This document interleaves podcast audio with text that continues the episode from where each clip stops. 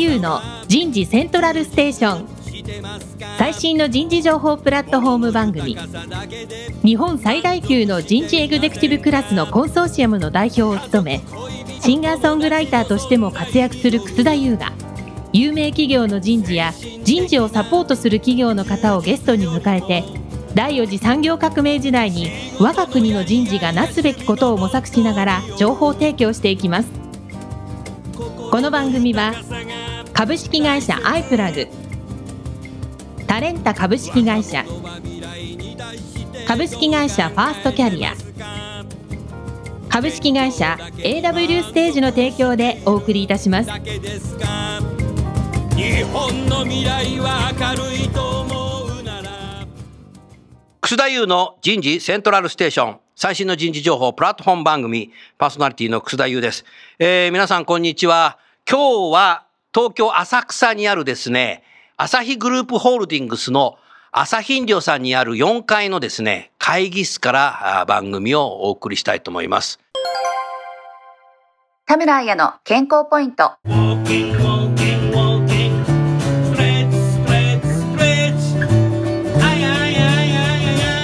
運動不足の解消には毎日の歩数を知ることから。テレワークの課題の一つとして運動不足が挙げられます。出勤時との大きな違いは歩かなくなることです。自宅で座って仕事をして1日が過ぎる日の歩数は何歩でしょうか歩数計やスマホのアプリを使って、まずは1週間、1日の平均歩数を確認してみましょう。運動不足は自覚しているものの、行動になかなか移せない人は多いと思いますが、実際に数字を見ることで、これは何かしないといけないなという気持ちが起きるはずです。運動不足の解消には毎日の歩数を知ることから、早速ですが、今日のゲストの方をご紹介いたしましょう。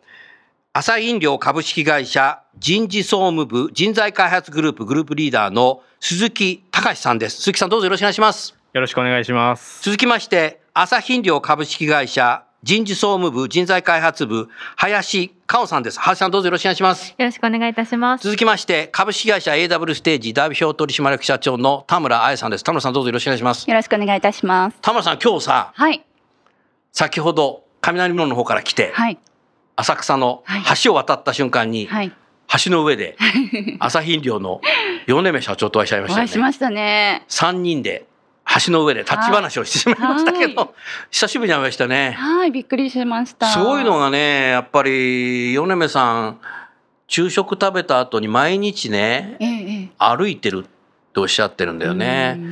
で、やはり最近ウェルビーイングっていう言葉がね、少し日本でも入ってきてますけど、ウェルビーイングって何ですかって質問を受けた時に私は一行でね、意訳してるんですよ、言葉を。何かっていうと、身も心も健全。米目さんはね、やはりね、かなり土曜日ジョギングされてたりとか、ええお昼食べた後にはやって歩いてる。もう社長なのでね、黒塗りのお車乗ってるので、ええひょっとしたら歩かなくなっちゃうことを危惧されてますよね。うん。それと、2月には私とね、あの、禅寺でえね、え。二人でね、はい。座禅やってるんですよ。そうなんですね。うん。だからやっぱ。ね、トップって社長になるとね、心も清めるし、はい体もね、鍛えるはいということでね、ウェルビーイングまさにまさに体現してらっしゃ体現されてる素晴らしうんい、いいですよね。はい。いや、まあそういうことでですね、今日のテーマになりますけども、朝日飲料におけるコンディションを整えるセルフケアの講座についてですね、朝日飲料さんのお二方にえー聞きたいなと思います。さあ、そこで突然ですけど、クイズコーナーに行きたいと思います。えークイズは今日は3つ出します。今日は出演者と、えーリスナーの代表としてですね、田村さんに答えていただこうかなとえ。私ですか？そうです。突然です。どうぞよろしくお願いします。えーそれでは、第1問。じゃんじゃん。朝日飲料といえば、サイダー。サイダーのブランド名を3つの中から選んでください。はい。1番、四谷サイダー。2番、三ツ矢サイダー。3番、十六夜サイダー。どうぞ。二番、三ツ矢サイダそれでは朝日飲料さんにお答えいただきましょう。鈴木さん、いかがですか？正解です。ピンポーンよかったですね。ドキドキしました？ドキドキした、はい間違っちゃったらどうすんだみたいな。罰ゲームみたいな。もうクイズっていうから朝日飲料さんにお出しするのかと思ったらいきなり私に来たのでびっくりしました。そうそうそう。じゃあ2番。カルピス。あ小さい時からね、はい。あなたも私も飲んでると思いますけども、あの、機能性食品で、私が毎日飲んでいて、もう箱買いしていて、ええ。もう10箱ぐらいはい。買ってますけど、あ機能性食品で血圧が下がるだろうと言われるね、えー飲み物があります。今朝も飲んできました。そのカルピス由来の機能性商品のブランド名を3つの中からお選びください。1番、アガール。2番、サガール。3番、アミール。どうぞ。ー3番のアミールです。いかがですか？正解です。ピンポーンよかったですねや。血圧が上がるじゃない。下がる。あれね、ほんとね、もともとね、僕、4年目社長に聞いて、実はね、サンプル送ってもらったんですよ。ええそしたら飲みやすくてさ、へえ。それで買って、はい。もう今ね、箱買いしてる。あー段ボール30個くらい入ってるのか何本入ってるか分かんないけどね、かなり入ってますよね。どういうお味なんですか？飲まなきゃダメだよ、はい。カルピスのね、味。あ、カルピスね。あそれでね、もう30箱ぐらい飲んで、毎日。でも夏暑かったから1日間違えて2本飲んじゃったりする時もあれば忙しい時とかの飲み忘れる時あるんだけどでもまあそれはそれでいいよね。でも下がってきたね。やっぱ効果あるんですね。薬じゃないからさエビデンスないから下がりましたっていうのは個人の意見ですっええ。て言わなきゃいけないんだけどさ。あ。あのーあれいいですよ、ー。うん、飲みやすいしね。量もすごくいいので。うん。大体ね朝起きた時飲むか夜風呂上がりにこうい飲む朝飲んだのに風呂上がりでまた飲んじゃう時なんだけどへーすごくいいねアミールいいですね。2問正解はいじゃあラスト。3問目。はい。じゃんじゃん。朝日飲料さんの発売しているお茶で、限定の場所でしか売ってないものがあります。はい。その限定の場所を選んでいただきたいですけども、商品名は、なだまん監修のお茶になります。さあ、じゃあ3つのうちからどの場所で売ってるでしょうか？えー、1番、自動券売機。2番、自動改札機。えー、3番、自動販売機。どうぞ。はい。三番自動販売機。いかがですか、鈴木さん？正解です。ピンポーンよかったですね。自動券売機で 出てきたらこ怖いよな。でも嬉しいけどな。あのね、なだまんのね、お茶はね、僕の書斎が麻布十番なんですけど、歩いてね、20歩ぐらいでね、あの、ブルーの自販機があって、あそこで買うんだけど、あれはね、ちょっと濃くてね、いいのと、アマゾンでもね、買えるようになりましたよね。それでね、実はね、あれね、朝、常温のやつを湯飲み茶碗に入れて、電子レンジに入れてチーンってやって、熱くして飲むとね、めちゃくちゃうまいですよ。飲み方まで 自分で工夫してるという。あれは本当にね、なかなか買えないんだけどえ、えええうちにたまたま近くに自販機があるんでね、結構飲んでますね。そうなんですね。さあ、田村さん、3問正解。はい。じゃあ3問正解ということで私が今日は景品を差し上げたいと思います。こちらなだまん監修の日本茶になります。どうぞ。ありがとうございます。これ美味しいよ。美味しいよ。美味しいよ。僕はあ自分で今日は持ってきました。これです。サガールじゃありません。あ見るね。えーです。さあ、それじゃあ、あの、クイズはここまでにしましょう。クイズ番組になっちゃうので。さあ、じゃあ今日のテーマは、朝飲料におけるコンディションを整えるセルフケア講座になります。えー、鈴木さん。はい。まず最初に、この朝飲料さんにおける人材開発の役割というのを少しお話しいただけますか？はい。まあ一言で言うと、はいあの社員一人一人個人のパフォーマンスを最大化するっていうことが我々のミッションになっております。おいいですね。はい。で、あの具体的に言うと、まあ、採用活動ですとか研修ということを企画立案して推進しているというのが我々の役割になります。うん。はいきちっとそうやって明確にされてるのがいいよね。意外とこういうの言えない方多いんだよね。どういう役割ですかって言うと、はい、あの、事務局が企画した研修、社員が集まってこらもらうことですとかって言っちゃうんですとか、時々そういうこと言う方がいるんだけど、明確だったね、今ね。あ素晴らしいなと思いますね。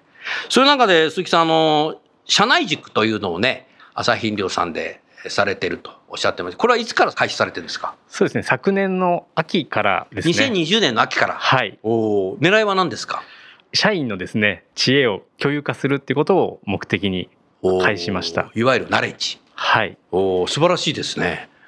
具体的にどんな活動されてるんですか？そうですね。あのちょうどコロナもありましてリモートであの仕事をすることも増えてましたので、うん。まあ、例えばエクセルが得意な社員がですね、うん。えーその活用の仕方をリモートを通じて実践してこの教えていくというような授業形式ですねはいああ、それはいいね。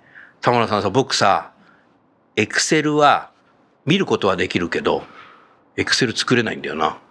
あはい。あなたがいつも作っちゃうから。あ、でもそういう人いるよね。うん。そこをみんなで自分で作れるように操作できるようにしていくっていうことですね。はいああ、具体的にですね。はいそれをじゃあオンラインで？そうですねうんでその他にもあの、まあ、そういう応援スキルを上げるようなものもありますし社員のキャリア形成のためにですねあの部門紹介っていうような講座も設けてまして。まあ、この部署に来るとこんな仕事をするよとかこんなスキルがあるとあの活躍できるよとか逆にここに来るとこんなスキルが身につくよってことを、まあ、現役のその部署の人間が他の社員に教えるというような講座を開いてます。おお。それはやはり今の時代自分のキャリアは自分で作るっていうことを考える若い人たちも増えてきてるし、企業側もそういうことをね、した方がいいんじゃないかって考え始めるので、それはよく考えてみたら、あの、自分のキャリアを自分で作るって言われてもさ、うちの会社の中どんな部門があるかよくわかんねえなって、部門名は知ってるけど、どんな仕事してるのかわかんないなっていうのが、大きい会社で勤めてる社員になりがちですよね。そういう中で林さん自身もはい。他部門の人事以外のいろんなものを聞いてみたことありますか、はい、そうですね。実際にと私は最初から人事総務部にいたので、実際こう営業部門とか、うん。あとは事務系を離れて技術系の研究職の方の部門を聞いたりとか、うん、あの制限がないので、うん。いろんなところを聞かせていただきました。ああ、それはでも、すごいいいことだね。そうですねこれもあの実はあのリモートだからできることだったりしてですねそうか。はい工場まで行くの大変だよね。カルピスの工場まで行かなきゃいけない。そうなんですはいああ、そうか、リモートならではだ。つまりだから、こう、越境情報だよね。うん。どうしても会社って大きくなると、一つの職種で長くいると、カルチャー的にも縦割りになりがち。それで在宅勤務になると、上司と部下はさ、対話はするかもしれないし、会議に出るかもしれないけど、他部門の人と会話することって、職場の中でもすれ違わないし、出張も行かなくなったりしてくると、なおさらわからなくなるじゃないですか。そういう意味では、鈴木さん、このやり方すごくいいね。そうですねあのまさにおっしゃっていただいた通り、うんあのキャリア形成のためともう一つはその部門を理解するっていうことを含めてですね、あのうん。そこの部署の仕事をより深く知ることによって、うん。まああの分かり合えるというんですかね。なかなかこううまくいかない時もまあお互いやってることを知っているっていうことで会社がうまく回る、そこも狙ってやってますので非常に今いい形になってるかなっていうふうに思ってます。うーん。あの、メーカーさん、製造業さんって、ややもするとですね、私作る人、あなた売る人つってそれぞれ立場が違うから、そういう関係になっちゃうことがなきにしもあらずなんですよね。様々な製造業が。は売る人と作る人別々な場所に行っているのでそうなるとやっぱり全体を見れる人っていうのも育たなくなるし何かアイディアとかひらめきも出なくなるのでやがてそれがイノベーションが起きにくい環境になってきたりすると思うんですよね。ですからそういう今のこのコロナ禍の中であえてそういう横串のいろんなことを理解すること自身っていうのはやらないとやがてどうなっちゃうのかなって思うけどやると何か社員の方にもお客様にも何か光を見せてあげられるような今気がしましたね。はい。うん、それはすごくいいですね。実際に何回ぐらいそういうのを今までされたんですか？そうですね。同じ講座を複数回繰り返したりしてますんで、うん。かなりそうですね。もう20コマぐらい結構やってるんだ。はい。結構み皆さん入ってくる？そうですね、まあ、意外とその日中普通の時間帯にやりますんであの仕事をこううまくこう調整して、はいうん。聞いてもらうっていうことで最初の方はそんなに来ないかなと思ったんですけど大体1講座780人平均ぐらいで聞いていただいてますんで、うん。まあ、普通に会議室やる会議を想像すると、うん。それなりの数が集まってるなっていうふうにあの手応えは感じてます。おー。移動しないでできちゃうっていうのもすごいしでも社員の方にとっては現場の方にとっては営業の方でもあ工場の人初めて知ったなとか研究の人たちも営業の人って初めて出会ったっていう人もいるわけでしょ？こんだけ社員が大きいと。そうですねそれはいいですね。あー何かこう、朝日飲料という会社のワンチームって感じがしますよね、うん。自分のポジションだけ守ってればいいっていう考え方じゃないですか、ラグビーとか見てると。チームでプレーしてるじゃないですか。はいだからやっぱり朝日飲料もメーカーとしてチームでプレーしようという思想がすごくここで分かったな。これでもコロナなくなっても続けていった方がいいね。そうですねはいオンラインでいいんじゃないですか？オンラインの方がむしろその時間と場所を選ばないので、うんあの好きな時に入ってきてもこれやるためにさ、はい、みんな全国から東京に来てくださいとかって やったらさ、コストと時間でさ、働きすぎ改革になっちゃうよね。うそうですね、ん、オンラインのならではの活用かなというふうにそんなふうに思いました。ありがとうございます。でそういう中で AW ステージ田村彩のトレーニングも入れていただいたわけですね。田村さん、はい内容はどんなトレーニングをされたんですか？はい、この社内塾の中でコンディションを整えるセルフケア講座というプログラムを、えー実施させていただきました全部で3回実施させていただいたんですけどもこの講座はご自身の体調が常にいい状態をキープするようにするためのセルフケアの方法というのをご紹介する内容になります。あの1時間の講座だったんですけど最初20分ぐらいは講義という形でお話をさせていただいて残りのお時間はあの実践型の実際に一緒に皆さん体験して体を動かしていただきながらセルフケアについて学んでいただく内容になりまして主にあの大きく3つのことをご紹介したんですけどもはい。1つ目が呼吸法ですね。呼吸法。はい。で、二つ目が、あの、仕事の合間にできるような、ストレッチとか、肩こりとか腰痛とかをほぐして体を楽にする方法ですね。うんで、三つ目が、えー運動不足を解消するためのうん効果的な歩き方についてご紹介させていただきました。うんあのやっぱストレッチやりましょうっていうとじゃああの会社が終わった後どこかに行って着替えて、えーやってシャワー浴びてまた電車乗って帰るっていうふうによぎる人もいるだろうし、そういう時代もあったかもしれませんしそういうやり方もあるかもしれないけども、仕事のちょっとした隙間時間にはもできるんだよね。そうなんですよね。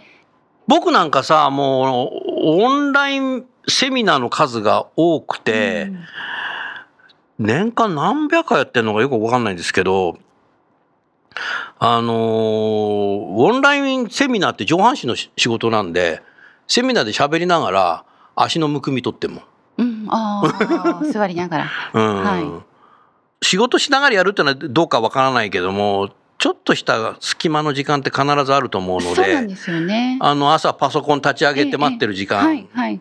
とかね、ええ。そういう間でもいいし、ええ。オンラインツールでログインしてるので事務局がまだログインしてないから入れねえじゃんって言って待ってる時間とかあるんだけど、ええ。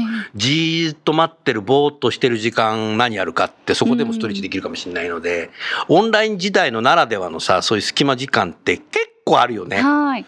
で、特にテレワークだと、うん。もう本当に座りっぱなしで一日体を動かさないことがすごく多いんですよね。座ってばかりいる、うん。あの今まで以上に座り時間って長くなってしまって、うん。活動量っていうのがどんどん低下していってしまうのでな、るほど。はい、そうするともちろんあの体にはいろんな不調っていうのが現れてきてしまいますので、うん。そういったまさにあの本当に仕事の合間に一息ついた時に1分ぐらいでできるようなストレッチとかあのそういったものを続けていただくことで絶対体ってあの例えば軽くもなりますし肩こりとかほぐれたりですねご自身で楽な状態っていうのをあの作ることができるようになりますので、なるほど。はい、そういったことを一緒にやってきました。ありがとうございます。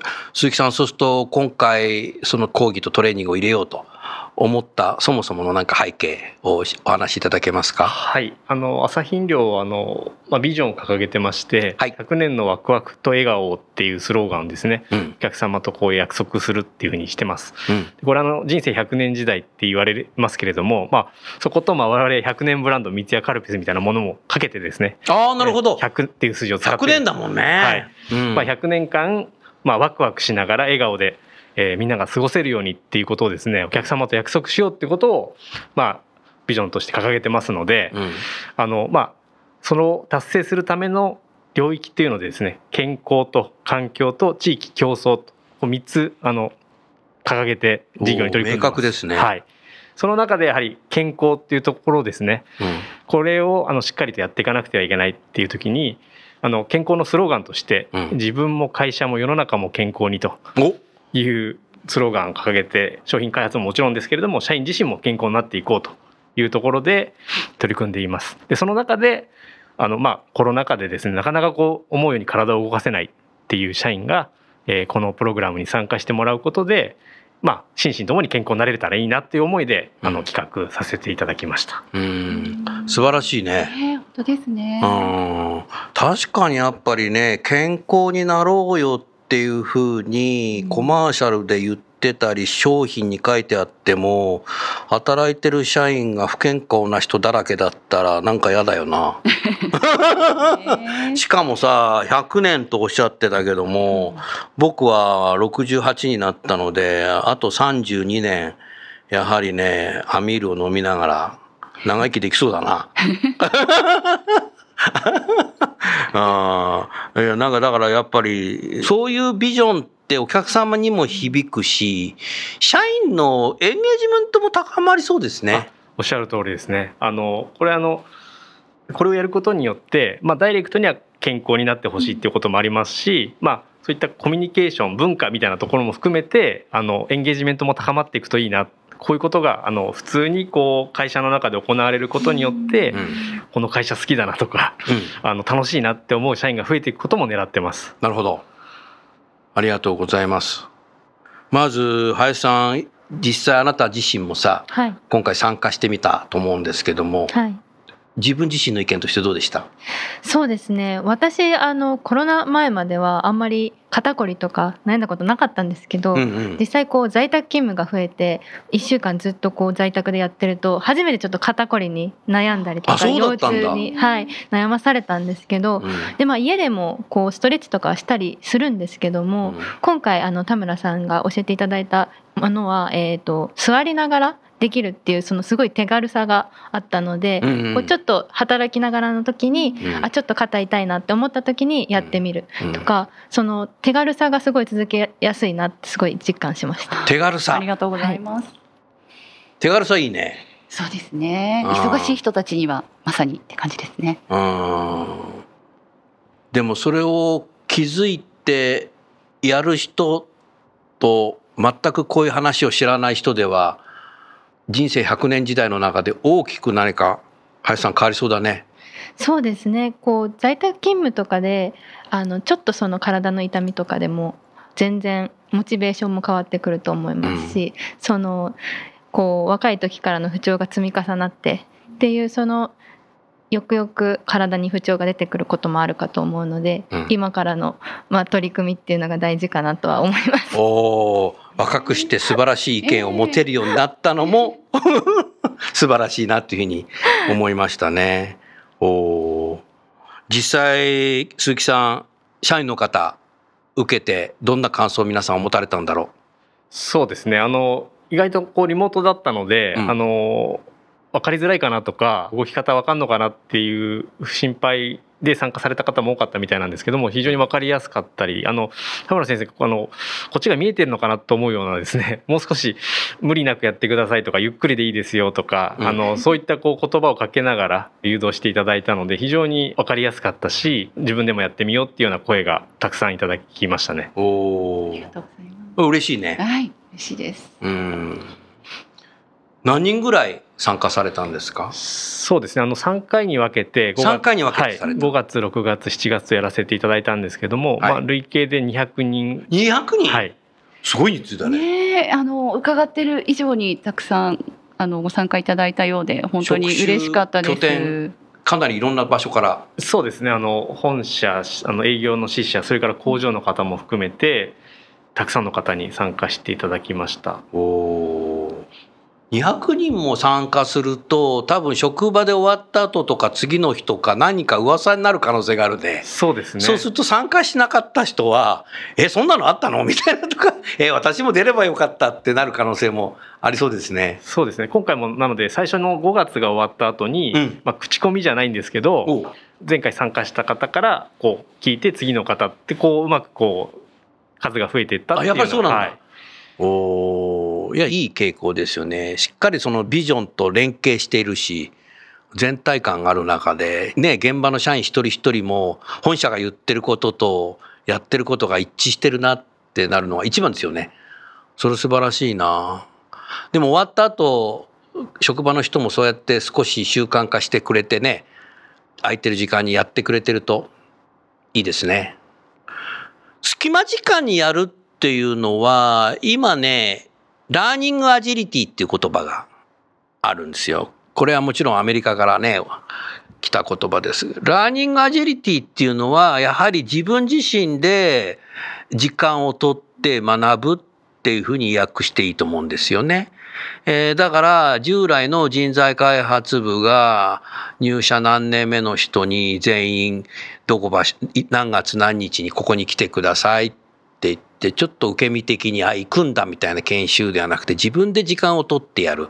それも休みの日一日集中して学ぶっていうことではなくてそうするとなんかあの受験勉強みたいになっちゃうのでそういうことじゃなくて一日の仕事の中で隙間時間に取る。例えば通勤電車の中でちょっと学ぶとか、えー寝る前にちょっと学ぶとか昼飯食った後にちょっと学ぶとかっていうのでもいいんですけどもあの多分そういう形の中でこのストレッチだとかそういうものもやるっていうのはまさにね、えーラーニングアジリティの世界になってくるのかなと思ってますよね。でそういう形のものを自分自身で学ぶっていうことを習慣化する人はやっぱり生涯学習しようとしていくですよね。それが結果的にリカレント研修みたいなのも会社がやんなくても自分でやるようになっていったり最終的には自立していく。自立って学び続ける人じゃないとなかなか自立しないですよね。でそういうすると自立していくしそうなってくるとで前半におっしゃってたけどもキャリアを作る時に横にいろんな社内にいろんな仕事があるんだっていうことであっちの仕事に移動したいですっていうことでのあの発言も社員の方が出てくる可能性があるのでまさに自分のキャリアを自分で作ろうとする人がこう出てくるのであれですよ鈴木さん今日話されてることっていうのは全て自立するためのいろんなねエッセンスが全部入ってるね。はいおっしゃる通りであのまさに今我々人事の中ではですね自立っていうテーマでいろいろ議論しております。うんでそのためにあの人事としてはやっぱり選択肢をあの社員に提示したいなと思ってますので、うん。あの今回のその社内塾についても強制ではなくですね当然あのいろんなメニューをあの並べてですねあの好きなものを取ってくださいっていうような形であの提供してます。うん。結構ね朝日飲料さんはこう20代でもストレッチアサイメントね最近始めていたりもちろん上の方からもまあありますけどねいろんな選抜されたりとかいろいろこうあれしていて最近すごくなんか大きく人材マネジメントの方法が変わってるな変わってきたなっていうこともある中で今日初めてこういう具体的なのをこう聞いてきたのでうまくこうまとめることによってって学生に対する朝日飲料のカルチャーの説明にも使えそうですね。あおっしゃる通りで実はそうそうですね。あのこの社内塾、えー内定者の皆さんにも参加いただいてます。やってんの？はい内定者。ああ、はい。いいですね。今やっぱりオンラインになってきていて、学生さん自身が、あの、会社の説明とか、面接とかが移動時間がないので、えー、00時に一社終わったら同じ00時に次の説明会行ったりするようになっちゃったので、学生自身も、なんか今日3社説明聞いたから、ど、どの話がどこの会社だったかが、移動してないから、よくわからなくなっちゃったっていうのは必ずあると思うんですよね。で、企業側もさ、次から次とやっぱ面接とかいろいろこなすことがオンラインなんでできるようになっちゃったので、かつては会議室予約しなきゃいけないので、営業さんが会議室取ってると面接できないとか、いろいろあった。それがなくなってきてるので、結構次から次とこうこなす状態になってきてるので、本来お互いには良くないんだろうけど、でもこういうオンラインの面接とかそういうのってのはなくならないと思うので、そういうふうになった時には、やっぱり内定者にもいかにオンボーディングしていくっていうのが重要だと思うのね。で、オンボーディングって田村さんね、英語ではね、あの、なかなかね、日本語にね、翻訳できないので、僕が訳してる言葉があるんですよ。何かっていうと、オンボーディングっていうのは、既存の社員が学生に対して寄ってたかって育てる。うわかりやすいでしょ？はい。うん、これ僕が作ったんですよね。だからやっぱりそれを、この、今ね、あの、鈴木さんがおっしゃってたところに、組み込んでるっていうのが、塾に組み込んでるっていうのはいいな。そうですね。あのやっぱり学生さんからするとさっきおっしゃったその部門紹介みたいなところで何部が何をしているっていうのを知りたいっていうことももちろんでしょうけど、うん。その会社の雰囲気がうん。あのライブで生々しく伝わってくるっていうところのメリットもあるんじゃないかなと思って、うん。あえてこう開放してます。あはーあそうだよね。会社のカルチャーってやはりなかなかわからないじゃないですか。あの、お店を扱ってる会社だとさ、自分で、自分の財布からさ、財布使わないけどね、みんな今。あの、そのお店に行ってもらえば、こういう人たちと働くんだなとか、カルチャーこうなんだなってのはわかるんだけども、朝日飲料さんの場合、商品は自分のお金で買えるけども、会社の雰囲気ってわからないお、お店やってるわけじゃないので、もちろんお店がやってても本社の雰囲気はわかんないからのは当たり前ですけどね。あいいね。それは、だからオンボーディングですよね、まさに。うん、寄ってたかってみんなで、社員も内定者も一緒になってやるっていうのは素晴らしいね。ね素晴らしいです。うんさあ、その中で、じゃあ、林さんから聞きたいんですけど、はい。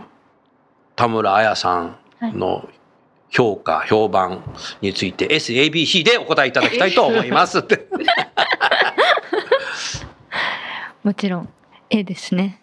もうよかった。ね A 以上なんですけど。ああ、よかったですか、はい、今回受けさせていただいて先ほどお話もあったんですけども進めながらこう声掛けをしていただけるっていうところがすごいやっててあの励みというかやりやすかったです。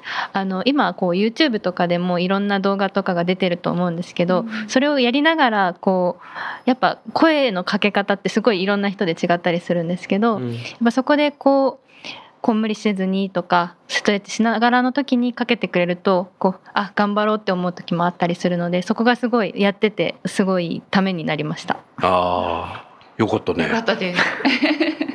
もうだって、あなた今までさ、はいコロナ以前からええ考えると、延べ何人ぐらいストレッチそうです。もう1万人以上の1万人以上？方々には、はい、あのー実施させていただきまして。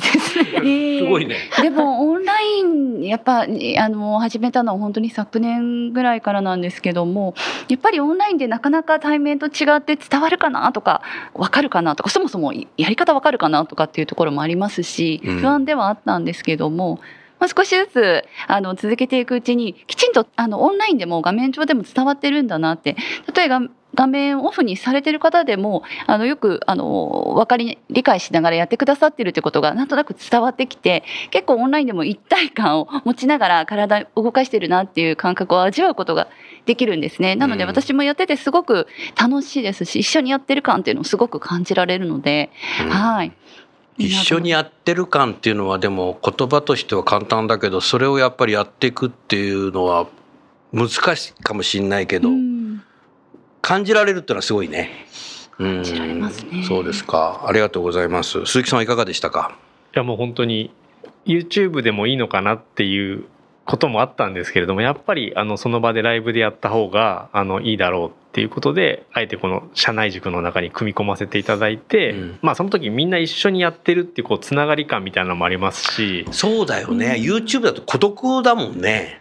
そうなんです。あの、うん。はいなかなか会社でもう会わなくなってしまっているので、うん。その一体感とまたちょっと違うかもしれないですけど同じ時間同じことをやっているっていうことで。オンラインの中での一体感、ね。オンラインの中での臨場感っていうのがなんかありそうですよね。そう。なんです、はい。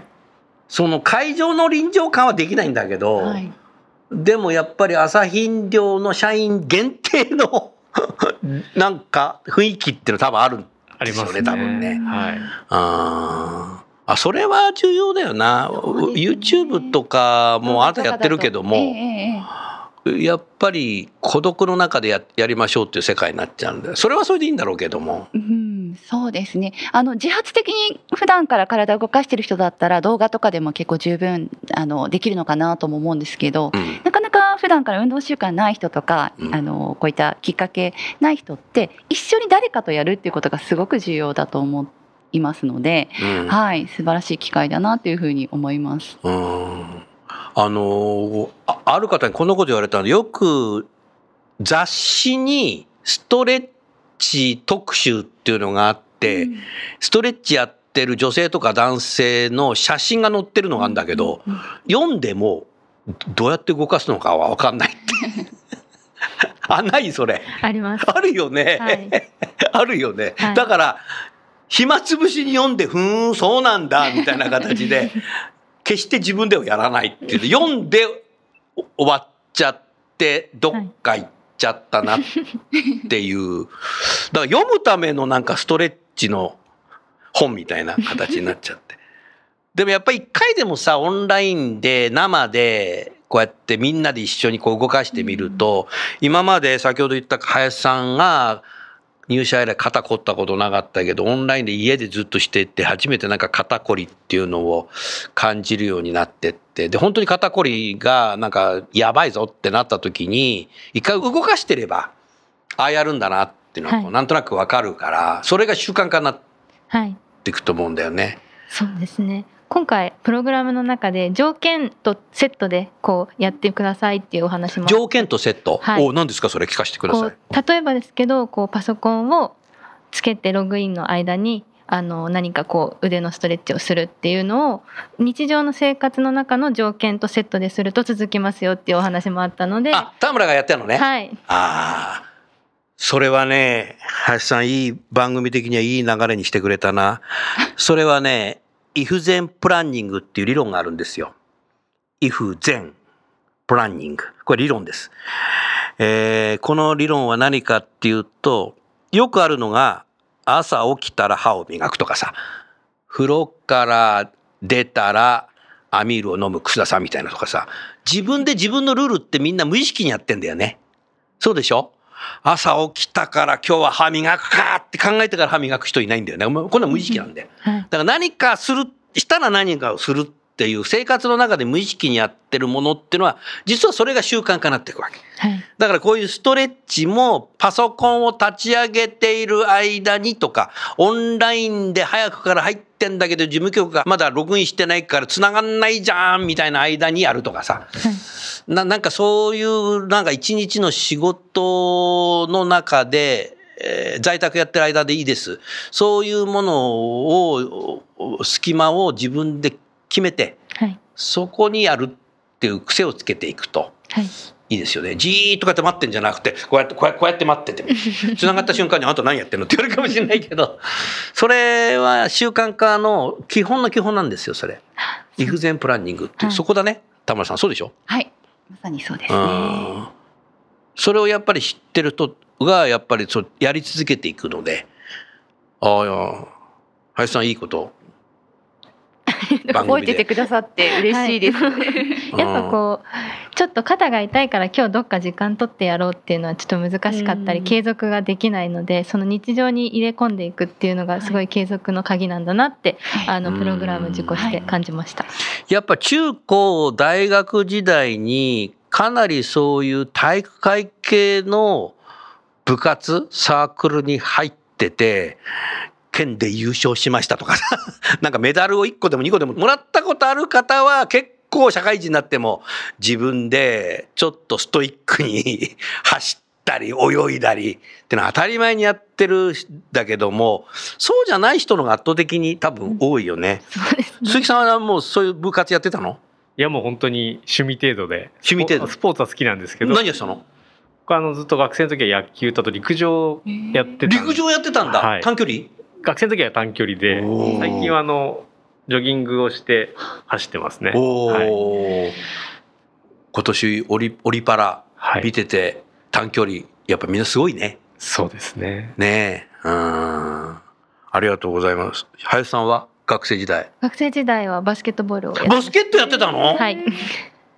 すごいね。かっこいいですね。へえ、バスケットも日本頑張ってたよね頑張ってましたね。すごいはい。ね、あーでも今もバスケットやってないんだいやもうボールがもうなくなってしまったので。ボールがなくなってしまった。ボールを買いましょう。あ、そういうことね。他にはい、何かやってらっしゃるんですか？今。今はもう本当に家でヨガマットを買ってお、ヨガマット筋トレ持ってる。はいコロナ禍になってヨガマットを買って、うんはい筋トレを本当一日5分から10分ぐらいですねやってま。す。おーうんあれだね。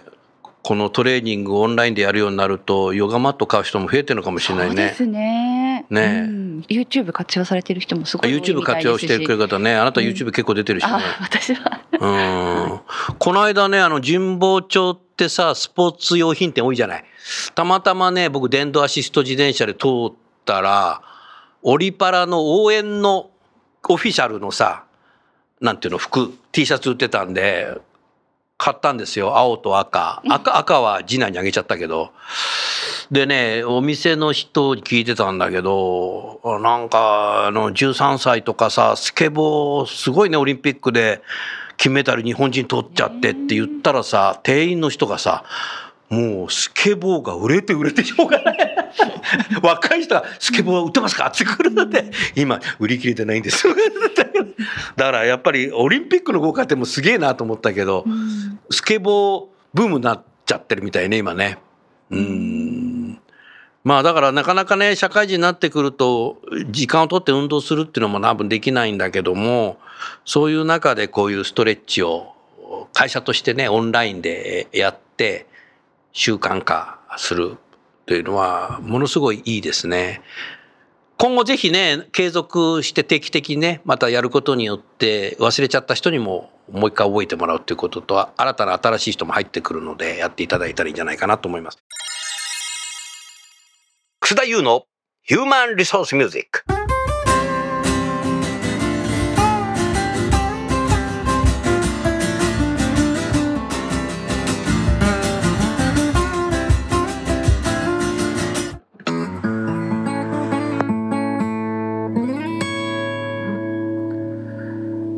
1953年9月2日生まれ、えー本日、楠田優は68歳になりました。えーコロナ禍でなかなかライブができません。ということで今日は、えーマーチンの1964年の D28 でですね、え1曲だけ、えー歌ってみたいなと思います。私のオリジナルソングです。聴いてください。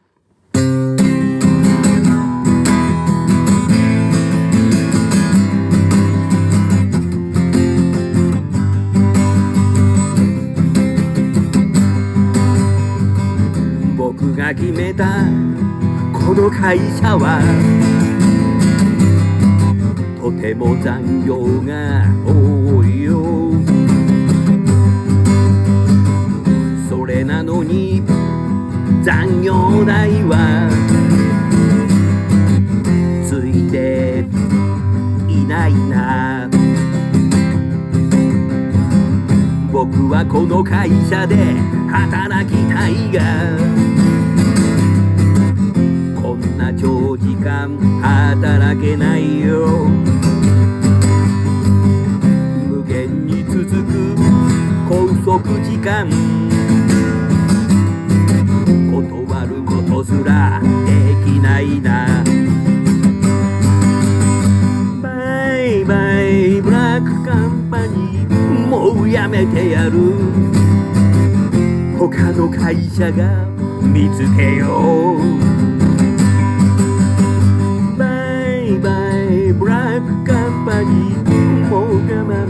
ない。明日辞表を持って行こう。休日出勤を繰り返し。有給休暇も取得できない。過重労働を繰り返し。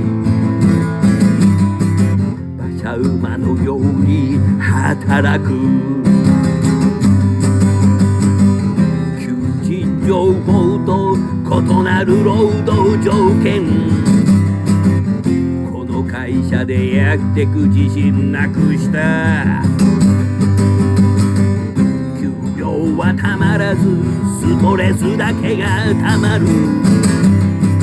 まるで地獄絵図のような光景。イブラックカンパニー僕はロトに迷う他の会社が見つかるだろうか。バイバイブラックカンパニー次の会社は今度こそはと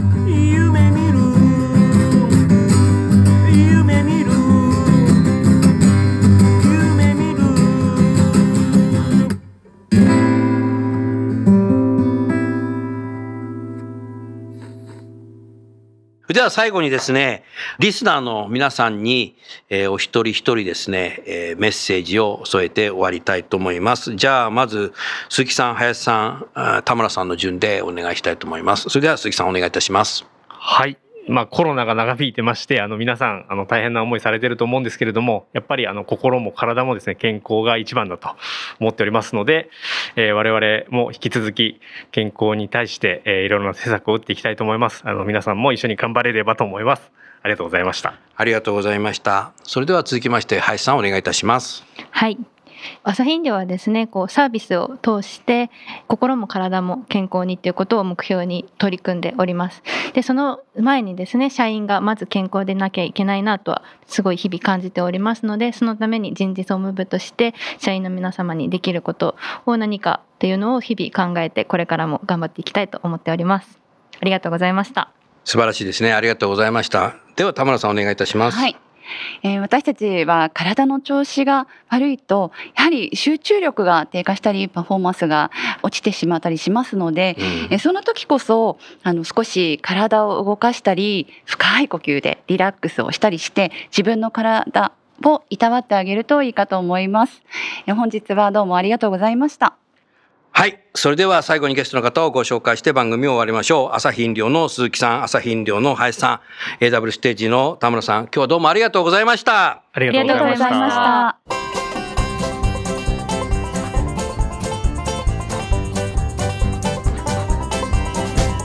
今日の番組はいかがでしたか？